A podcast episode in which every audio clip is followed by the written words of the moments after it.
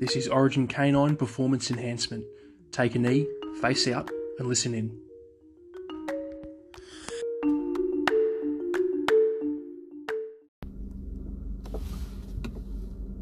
Yo, g'day guys. Uh, welcome to another episode of Performance Enhancement. So, it's another episode recorded from the car. I'm driving up to Brisbane from the Gold Coast.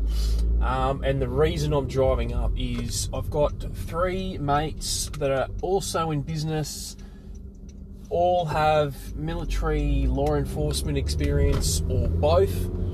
Um, and basically, what we're doing is we're going to sit down, discuss each of our businesses, each of our mindsets, challenges, you know, every, everything that, that has to do with us basically and, and our success. Um, and you know, success is relative, but I don't mean in purely a, mon- a monetary sense. I mean, you know, happiness and fulfillment and all that type of stuff, right? So basically, the theme of today's performance enhancement is your network. Um, now, leaving defence a couple of years ago with not much of a plan, really bad headspace, into some bad habits, um, and moving to a whole new city after living in Sydney my entire life, um, I, in my opinion, the best thing you get from your defence career, your police career, or you know whatever agency you belong to is your networks. Now, yes, you have a lot of attributes, you've got a lot of skills. Some are transferable, some are not, some are desirable, some are not. Um, so, you know, at 2 Commando and 3rd Battalion, I had some interesting skills and experiences and some good attributes, but not all of those were marketable, usable, not all of them I had formal qualifications for, etc. But what I did find was when I wanted to start my business, whether it was pet training, so the Stoic Dog or Origin K9, the best thing that has helped me is my networks.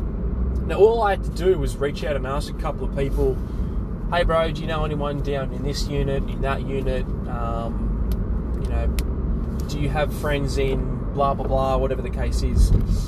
And turns out a lot of my mates had a lot of other really cool mates as well. So when I was starting up Origin K9, I was looking for a shit ton of feedback from all these different agencies, but from, from places that I had never really uh, built relationships with people or places I'd just never been straight up, like the Special Operations Group down at Melbourne, for example, um, uh, SASR over in Perth so all I did, I just reached out to a few people, told them my intent behind the business, the feedback and whatnot, and they went, "Oh, I know Jono from down at Sog, and I know Jono from over at Perth, and here's his phone number, and here's the email." Even now, when I'm doing this stuff with the podcast, I just reach out to a bunch of people, or people reach out to me that I've worked with in the past and go, "Hey." You should get this dude on the podcast, or this guy's looking for some dog gear, he's an awesome dude, or, you know, this chick has a really cool story to tell. So I almost don't even have to do anything now, almost, um, and my network kind of works for me. But you can let your network work, work, your network work for you. Jesus, that was a fucking tongue twister. Or you can work your network. So what I'm doing now by you know going up to Brisbane and meeting up with these guys is I'm being very proactive and, and we're all sort of we all have the same mentality. Hey, we've got a lot of friends together, we've got a lot of skills and attributes, and our businesses can potentially complement each other. Let's sit down and have a chat and see how we can make this better, see how we can make this more potent. Nice. That's a text message from a cool dude from one of the agencies. Nice. So, personally, I hate being told what to do no matter what. Like my missus, my parents, my mates, people who I've paid to formally instruct me in something, I fucking hate being told what to do. Right? And I've got this weird oppositional reflex where you try and tell me to do something, I either won't do it or I'll do the opposite just to be stubborn, right? But by reaching out to my networks like this, to guys that I respect, it makes me taking advice a lot easier.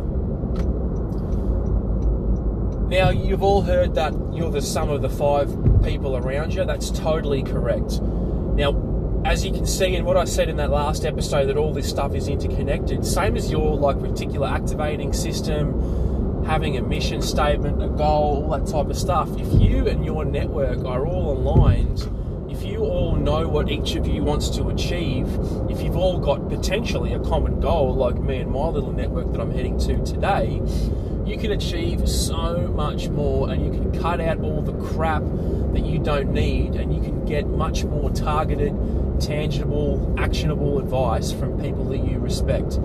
So, long story short, surround yourself with fucking awesome people for a start um, that are on the same mission as you.